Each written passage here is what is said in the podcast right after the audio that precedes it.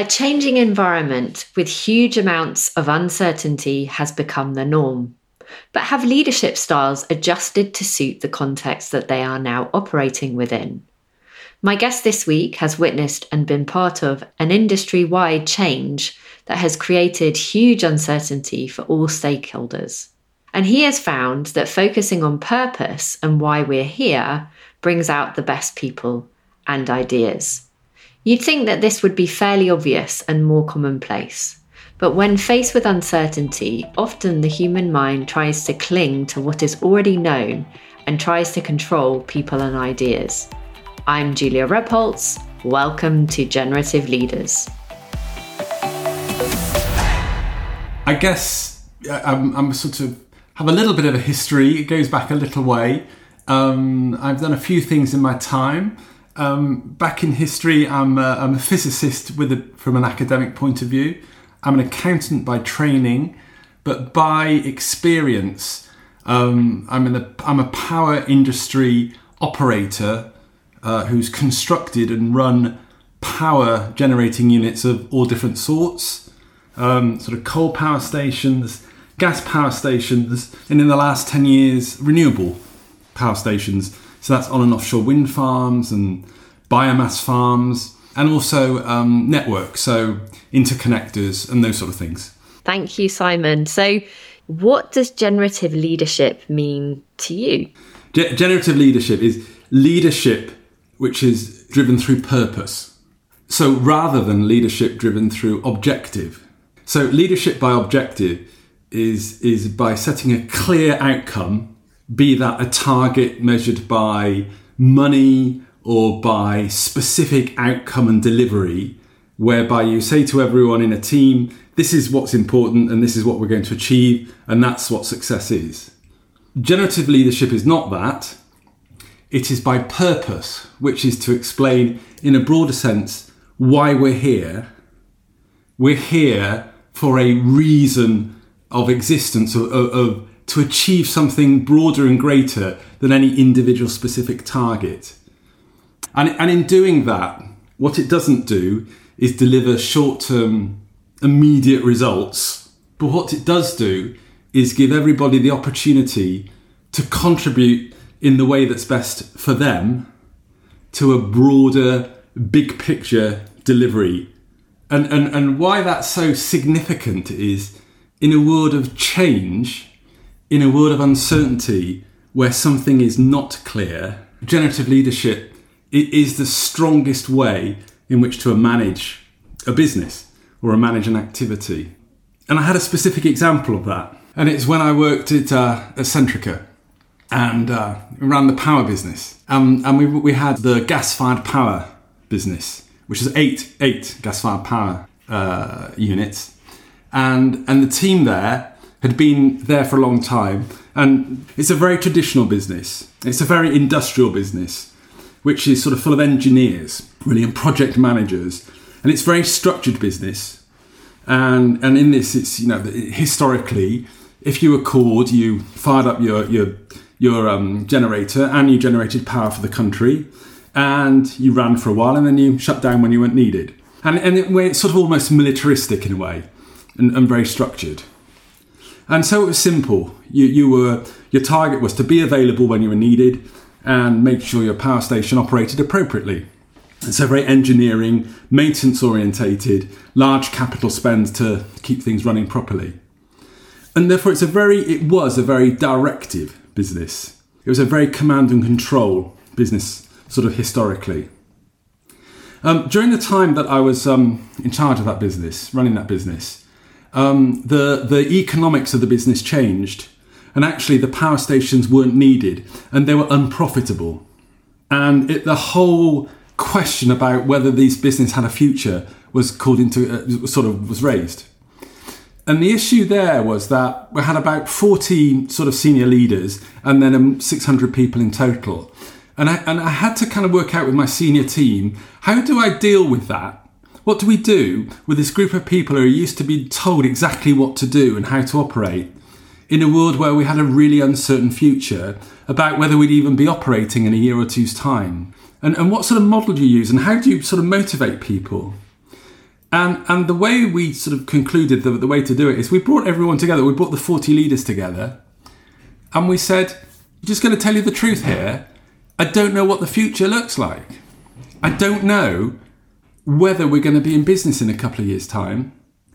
What I do need you all to do is to operate our business really safely, properly, and to provide motivation to our team to do the job the best they can and help them through what's going to be a very, very difficult time. And to really sort of give them the ownership of that in the way that was best for them rather than be very directive in, in, in that. And it was a kind of a bit of a risk, really, because it hadn't happened that way before. Previously, everybody had just been given their targets and then sort of driven in a very directive way. And, and we ran that for about 18 months in that way. And it resulted in a number of those, um, we ended up with a number of those stations being closed and the residual of them being sold. So it did, sort of, the business ended. The thing I'm really, really proud about is the performance of the business from a operational and safety point of view in that remaining 18 months was the best it had ever been across the life of that portfolio. And, and I and I like to think I can't prove, but I like to think it's because we gave the responsibility and the ownership of leadership to that group in that way, and that's my demonstration of generative leadership. Brilliant, thank you, Simon. And you know, it, it's so it's so simple, isn't it? When you kind of boil it down to the key components that you shared there, is you told people the truth, you gave them ownership over what they could do with that truth um, and then you created the space for them to perform at their their best. It's kind of common sense, really, isn't it? Well, well so it, there's always an argument, isn't there, about about being positive, always giving the positive side of the world, not being pessimistic and saying we're doomed, which is kind of was you know there was uncertainty and we might be doomed, and and if you consider losing your job, you know, being a kind of doom thing, you've got to be careful not to be that. But equally, you don't want to be sort of stupidly positively marketing and everything's going to be great. The world's lovely. I'm going to hide sort of bad news and treat you like a child. And and so you know where do you draw the line? That's the the challenge. But you know I agree with the way you put that. You know these are adults. You know everybody's nobody's stupid. You need to treat people properly and, and, and grown up and say you know everyone's got leadership in them. Just give them the opportunity to show it and and to me i guess that's that's what generative leadership means to me is kind of recognizing that everybody has leadership in them and a leader's job is to help somebody see that in themselves and then give them the space to draw it out um, such that they can see their own leadership in action. It's it's there's this thing called isn't it situational leadership. I think I've read, um, and it's important to recognise that there are some circumstances where it's not appropriate, um, where you need to be far more directive. And, and the the model I have, you know, the, the theoretical model I have in my head is if you're in a room and it's burning, you don't want to sit there and say to everybody, you know, have a big debate about what's the most, you know, what's the way of doing this thing. You want to get everybody out in a very directive way. You, have got to choose, you know, the right the right model for the right moment. But but in a broader leadership sense, you know, giving people the scope to use the brains that everybody's had, everybody has, is for sure the best way to do things. Yeah, and it's, I mean, you know, I, I don't mean to be glib, but, you know, sometimes when you're sitting in a burning building, it's not always the leader that says it's burning we need to leave. It's true it's true. It, it's also um, actually yeah different leaders have different skills don't they? Um, and the you know, some leaders are not the ones that are um, the immediate action people, the ones who are good in the firefight. You know, certain leaders are good in a firefight, others are awful in a firefight, um, and you really wouldn't put them on the you know on the front line. You want to put them way back. You want to put them in the strategy box and let them do the big deep thinking for the next five years, but not for the next twenty minutes. And and so, how would you say that you how you've got to know your own leadership and what you're good at and what, you know where you best thrive and how you would describe that for other people.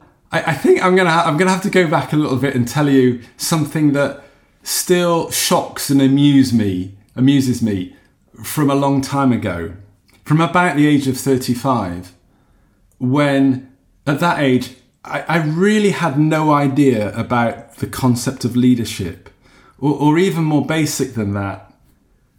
I didn't even really appreciate that people had different thinking styles. And I didn't understand that information was received and translated differently by different people. And I was, I was, um, I was so pleased, although I didn't think it at the time, to be put on a, um, a leadership development course where I went through some real basic psychometrics and understanding to find out that just because I understood something in the way it was coming to me didn't mean that other people did understand it. And even if they did, it didn't mean they'd react in the same way that I did. And it was like it was like a revelation to me. It was like a kind of road road to Damascus kind of moment for me when that happened. And it was the start of the leadership journey. Because prior to that, I was a, I think, a very capable accountant who, as my coach described to me at the time, would always be sitting in the corner, sort of being valued by someone who's to cover their backs, but I would never be anything more because I didn't even understand how really people operated. Um, and that and that was the start. That was the start. From that, I started to get a bit more experience, a bit more understanding, and uh, I, I, I started to have sort of teams around me. Initially, professional accounting teams, and that I have to say, in, on reflection, is very, very easy. When you've got, if you're a professional and you've got other professionals working for you, it's broadly easy to manage those. I mean, it's a little bit tricky, but not really. Um, and but the first time I moved into become an operational uh, manager, and that's with people who are really variable in their competence level, in their experience level, and also in their motivations, why, why they come to work. That's where it really, you know, that's where I really started to learn about leadership. Um, and having to vary what I thought was motivational with what motivated those people. And what have I found out? I'm going to link it back really quite quickly to generative leadership, I think. I've really found out that I'm not good in a firefight. I've, I've really found out that there are certain things that I'm quite good at. There's, there's a couple of things I'm really quite good at, and there are so many things I'm poor at. And the one of the things I'm good at is recognizing what I'm quite poor at. and and because of that, one of the earliest things I do whenever I've managed to get a job is to look to get people around me to help compensate for my weaknesses. Um, and I've been mediumly successful at that because I know if I don't do that, I will fail. I'm quite structured. I'm quite organised and structured. Um, and I can, I sort of, one of the things I'm quite good at is kind of looking forward and saying, how's that going to work and how's that all going to fit together? And if I can't see that clearly, I'm, I'm disturbed and I kind of stay on it until I can see the way and the and, and the and it clear. And that's quite helpful when you're trying to do a sort of two, three, four, five year plan. But it is not very helpful if you're in the in, in the burning in the burning moment. So I need someone around me who can deal with the immediate sort of challenge. I'm also I, I'm not the person who can really do the the inspiring speech in the moment. So I need someone. If I've got a, a reasonable sized team around me, I need someone who's the person who can inspire others, the, the one who can stand at the front and say, you know, the, uh, the the kind of it's time to charge. Come on, everybody, let's go. And, and I really need someone on my team who can help help do that for me. Um, and I'm quite good at, you know, I'm quite good at finding that person and saying, will you, you know, can you, will you, will you be my right hand person to help me do that? And please go, and and giving them the space to do that. I can be a bit arsy at times, but what I'm not is I'm really not sort of directive, and I'm really not alpha male, and I and I struggle. I, I can just about do it when I have to, but I struggle if I'm in a, an environment that pushes me to do that and I equally I equally struggle if I'm on the receiving end of that. It's been kind of when it's not worked well is when I've been on the recipient end of sort of alpha male kind of leadership styles. I've kind of I've, I've survived it for a year or two and then had to move on because it's just not quite me. and how have you gone about learning these dimensions? Because you know we have a view of ourselves and um, and what we like, what we don't like um, but other people's views of us are quite different. Um, and can give us other information into windows of ourselves that we just don't see. Um, so how how would you kind of suggest other people who are you know starting off in their leadership journey or you know are kind of early on or midway through um, that they start to to have that understanding of themselves? This is a really hard thing, I think, to do. You have to ask people, and you have to ask people to give you an honest answer which means you have to ask people that you have a reasonable confidence can give you an honest answer. And that's really hard because quite a few people will give you an answer, but they will temper it with the relationship they have with you. And, and that's really quite complex. But that's what you have to do. Um, I, I, went through at least four, of, uh, probably four times 360 feedback sessions in different businesses, and they were structured. Um, and you know, the first time was so uncomfortable. Boy, was that uncomfortable. And, and, I didn't recognise what I was being told at all, and I thought I was just being persecuted, and, and maybe even managed out of the business. Um, and it took me two or three goes before I started going. Well, maybe if enough people are telling me that, maybe there's something in it then. Uh, to going, yeah, actually that's true, and it's me that's got the problem. It's the you know it's a perception thing that I've got a blank spot on. But but you need that, and, and you have to ask for it, and you have to encourage other people to to be honest that's the way, I, either formally or informally, to go about asking people for it.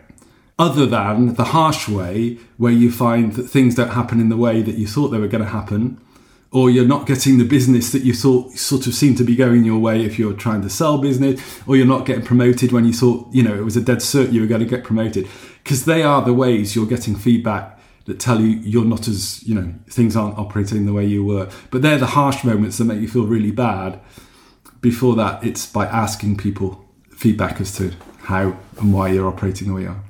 Having similarly been through that uh, feedback process, and um, you know, the first time that you go through it, we were having I was having a discussion last night about you know the merits of anonymized feedback versus direct feedback, and people's ability to be honest when it's direct feedback because they are tempering with that relationship.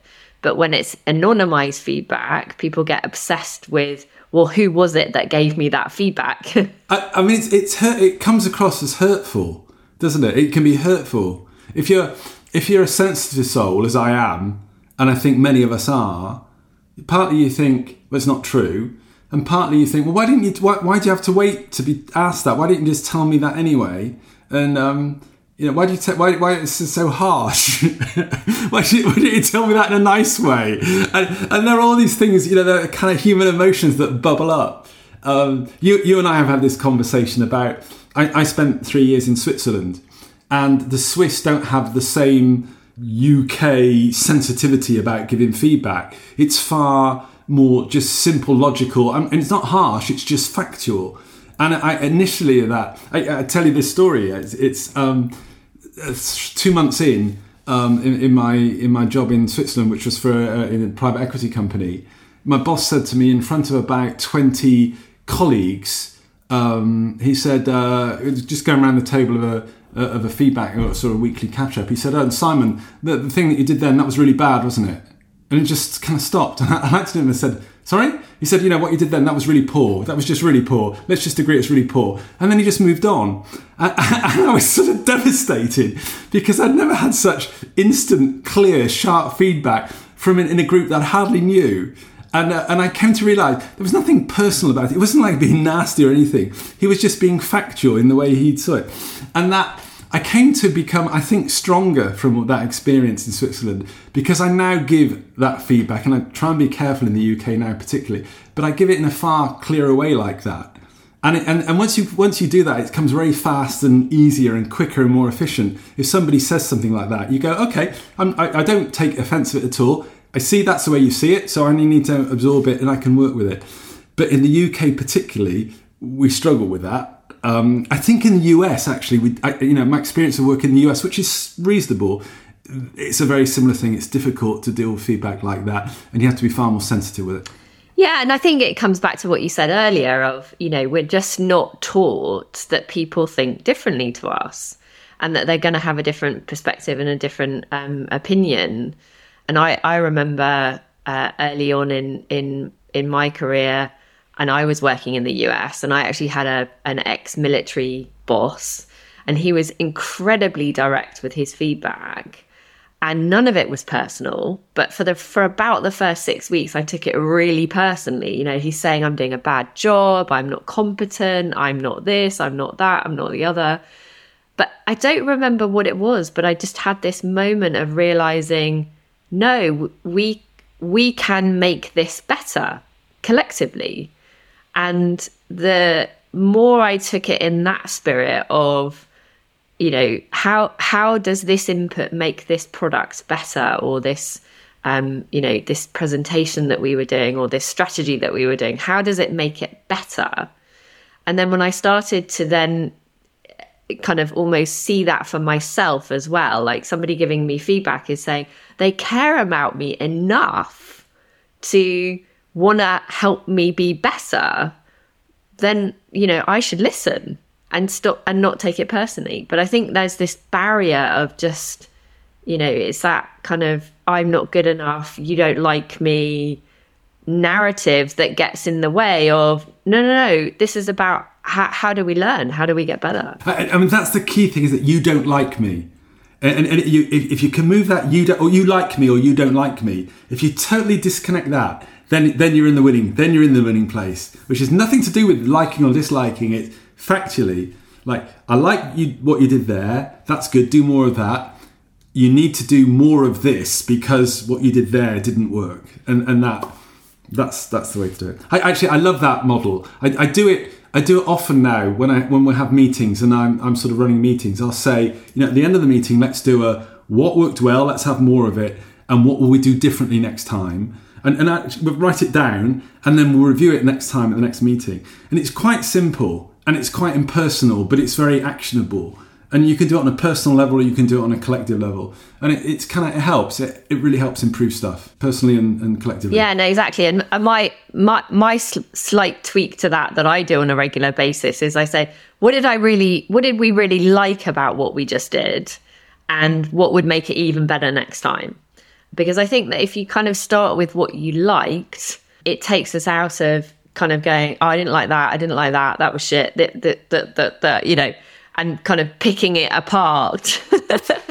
but, you know, that's, that's how human beings are designed. You know, we are problem solving machines. And so we tend to focus on all of the negative and disregard any of the things that went well. Except for those marketeers. You, certain people have this innate marketeering about them and I've come across quite a few of them, and I think they're it's an amazing skill to have, where they're just always positive, and it's always going to be great. Whatever they do is always going to be great. You know, they need they need control around them, but it's just awesome to be around those people, and you, you, you just love to be around them because they always carry you forward. But they're a few and far between, I think. Well, one thing I did want to touch on, Simon, is you know you started your career in the fossil fuel industry, um, and you you had a realization at some point that you wanted to switch away from that. Can you can you talk about that? What that was like for you? What happened? So I can, but it, it's do, do, you know it's it's a partly it's not it wasn't within my control as in, as in it sort of morphed as much as I made a deliberate decision, and I, and I want to tell you that because I, I don't want to come across like an eco warrior. Uh, whilst I kind of think I am substantially there now I don't. I, I, don't want to come across like that. And in fact, I, I, want to tell you this alternative story first, which is I was I was running two coal power stations and a gas-fired power station for EDF, which collectively produced about six percent of the UK's uh, electricity. And uh, and I used to get quite some grief from sort of people locally when I'd get home. And they'd say, you know, you're running these coal power stations, you're burning coal. Isn't that really bad for the world? And and and I sort of it's not very nice when you do a job and then people come and say you're doing it you know that's bad what you do. You were taking it personally, Simon. Well, I was taking it personally. I was because I do take these things personally, and and I'd you know sit in the pub and I kind of after a while I, initially I tried to defend myself inappropriately I think, and and I eventually I got to this point and I'd say. I am. You know, I am burning coal, and it's putting CO two in the air, and it's pretty clear that that's um, helping climate change, which is heading for a disaster for the human race. So, yes. Do you want me to turn the coal stations off? Is the question I'd ask. And they'd look at me and I'd say, because that will mean that the lights will go out in the pub and we won't be able to have the beer here. And that's you know if, if that's what you want, that's fine. But what what I don't want you to do is put the like the onus on me that it's I'm the problem when you're the consumer and uh, yeah it's all my problem. And and that's the way I kind of defend myself in those days. Is I'm, I'm talking 20 years ago now uh, and I'm just telling you that because uh, you know if I did that today I think I would be at the bad end of the scale and seen as a very evil person. That was then.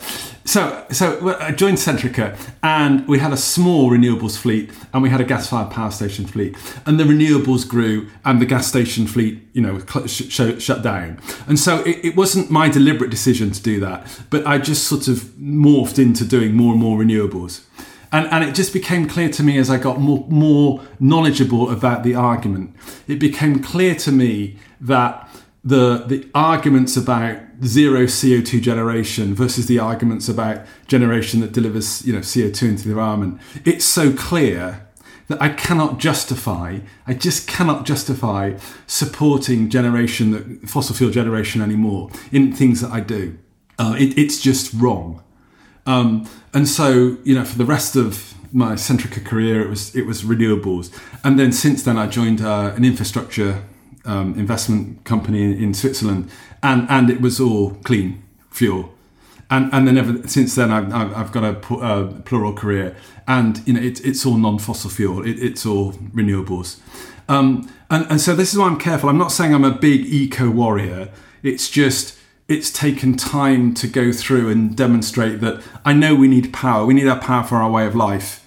I'm really clear now that it needs to be clean power um, and, and, not fossil fuel generated power if the human race has a, a possibility of a survival. And uh, you know, I have two sons. You know, I, I will be gone. I suspect before the disaster happens. I have two sons. I'm more concerned about. You know, they, they may not, they may still be here when it happens. So, as much as I can make a contribution to it, I wish to. And that's that's really great, Simon. And thank you for for sharing that. And you know, what's what's really interesting for us to kind of maybe explore a little bit is you've been on that journey as an executive in a large energy firm. Uh, you know, you've come to that conclusion, but like you said, it took time. And we've got, you know, we've got a whole industry that's now lobbying against a transition away from fossil fuels. We've just seen what's come out in COP28.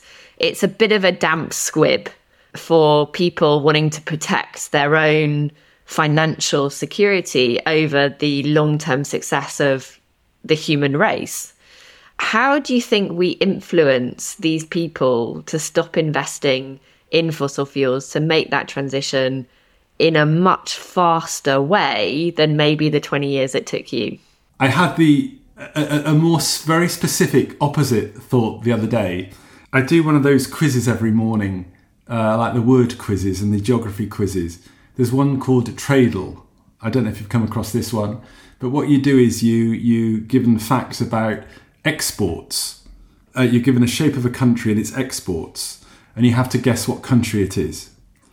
And this country, I think it was about 48% of it is exporting either petroleum products or gas gaseous products. 48% of its is export. Uh, and it, it, was one of the African countries. I, I, I won't mention which one. And I sat there and thought, if you're if you're that country and you're involved in the fossil fuel discussion, and the, and the discussion is we want to end all of that, and you're talking about almost half of your your your exports going to zero. That's such a significant immediate reduction in your economic capability. Unless you're right there, right now, going to talk about how you're doing some major transition planning in the short term, you're going to fight like hell probably because your ability to see the long term is not going to you know you're not going to see that compared to surviving in the next two or three years and it just really highlighted more than ever to me the challenge that we've got. Uh, what what's your what's your um, you know what's the answer? You know i don't really know. I don't i don't know. When when i see the fires when i see the floods uh, when i've seen even locally we had floods last year and when I see the houses being flooded, I sit there and think, when the water's at the door, I remember what I should really be doing. But when they're not there, and it's not I'm not it's not in my face, I kind of sort of forget it. And, and I guess it needs to be as as almost emotionally and personally impacting to make that judgment. Because talking about 20 and 30 years down the line is just too far away, I think, for most people to be impacted in their decision making. And that sounds sad and short, short, short term, but I think that's the truth of the human race. So something needs to happen to make it feel more immediate than that that is happening. But I, I don't know. It's a tough one, Julia, and I don't know the answer. no, it is. It is really tough, and you know, I sort of my, my sort of feeling on it is that the only way it will change is if we stop putting the money in to fuel it, literally. And you know, obviously, you're working in private equity. I'm working in private equity you know, we're both trying to get that money to move in a different direction. And the more money that starts moving in that different direction, you know, accepting that our economic system isn't going to change much overnight. it sort of feels like, you know, if you stop giving the money to actually burn the fuel, then perhaps that um, that actually does something. But it, you know, it's it requires a, a mindset change from a banking system perspective, from a government perspective, to you know stop subsidizing all of these things that will eventually potentially kill off the human race. Uh, I, I agree with you, and incrementally, it is happening, isn't it? But it feels like such a slow process. I, I know I know a few people that went to COP28 this year, and they were all a little bit excited about it. And I was quietly thinking, I'd be bored senseless. I'd be bored senseless to sit there in you know these different groups and they're going to be going blah blah blah. And then it, I thought, am I am I Greta? Am I am I starting to become a Greta? Because because I can understand her going, what's the point? You know, what's the point in two weeks of people all going, you know, uh, chatting away, and, and actually at the end of it, you go, yeah, yeah, you know, we've made a really marginal, minor change, but we'll all talk about it like it's a really big thing, and, and I, it will happen at that rate, but will it happen before it's all too late? You know, it's a real questionable thing at that speed. I suppose if a really major country has a huge um, climate event, then we'll wake up, won't we? We will all wake up I don't know. I mean, you know, we've got we've had the war in Ukraine. We don't hear about that anymore. Now we've got the war in in Israel that is keeping all of their all of the headlines. But at the same time, you know, it's sort of back to your to your earlier point of sitting in the pub and saying, you know, do we want all of this turned off? And I was watching the the movie on Netflix. I don't know if you've seen it, calling called Leave the World Behind, which is all about a cyber attack.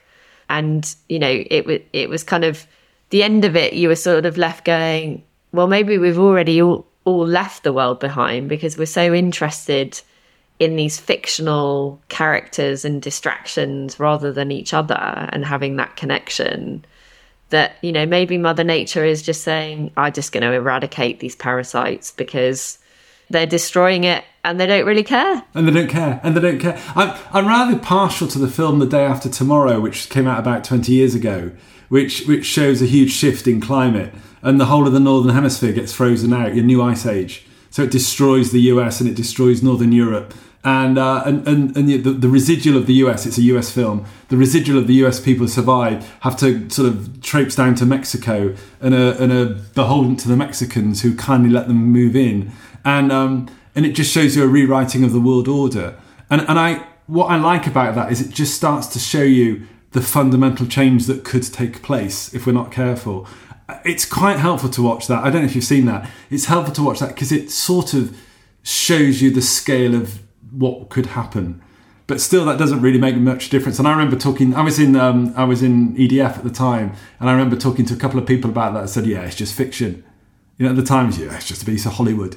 And and I, you know, that's that's what we're that's the challenge. Yeah, and, and and maybe it is this movement. You know, I mean, you and I both saw the movement in Centrica of thirty thousand people, kind of going, "Yeah, we don't want to do this anymore. We want to do renewables," and and kind of voting with their feet, both as employees staying and saying, "This is what we're interested in," and and uh, with their you know feet in i don't want to work for a company that does these things anymore when decisions go in in a different way so well, Simon, thank you so much for having this conversation. And um, it's been provocative uh, to say the least.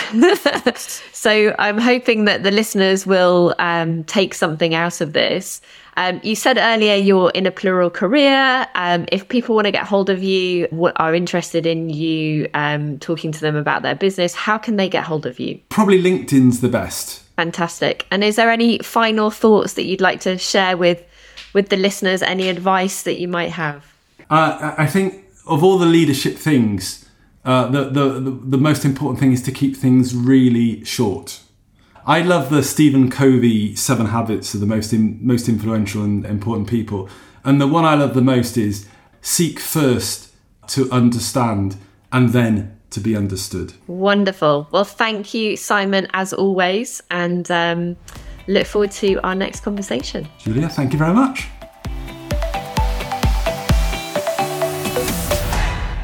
It was such a fascinating conversation with Simon, and so much that I took away from it. The first thing that really stayed with me was having a clarity of purpose in your leadership. Why are we here? What are we trying to do together?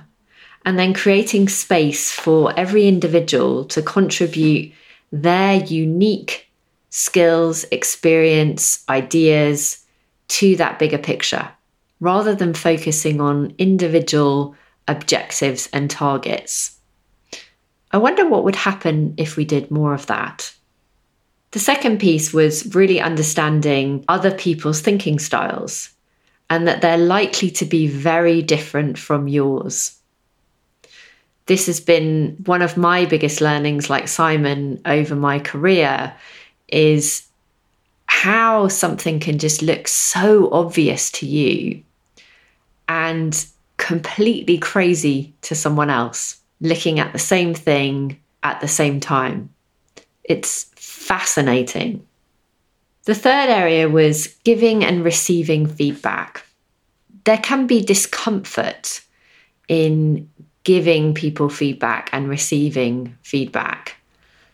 And there's been times in my career when people have given me feedback that was really, really uncomfortable and I've grown the most from that feedback when I was willing to sit with it long enough for the discomfort to pass and to see that someone cared about me enough to help me grow. And if you can start seeing that more and more, then the discomfort tends to fall away much more quickly. And then the last piece that I would leave you with is what do you think about fossil fuels and the challenge of moving to alternative energy solutions and humanity's ability to do that? It's a big question with not a lot of answers and something that we all need to grapple with. Thank you for listening.